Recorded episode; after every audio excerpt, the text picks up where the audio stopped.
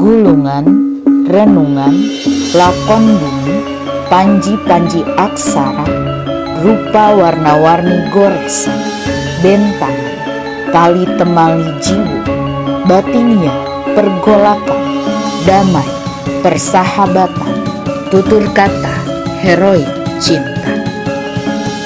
Cerita rakyat lalu seiring waktu menjadi kisah milenial, membeber, menggelar, kertas, kain, saraf, makna.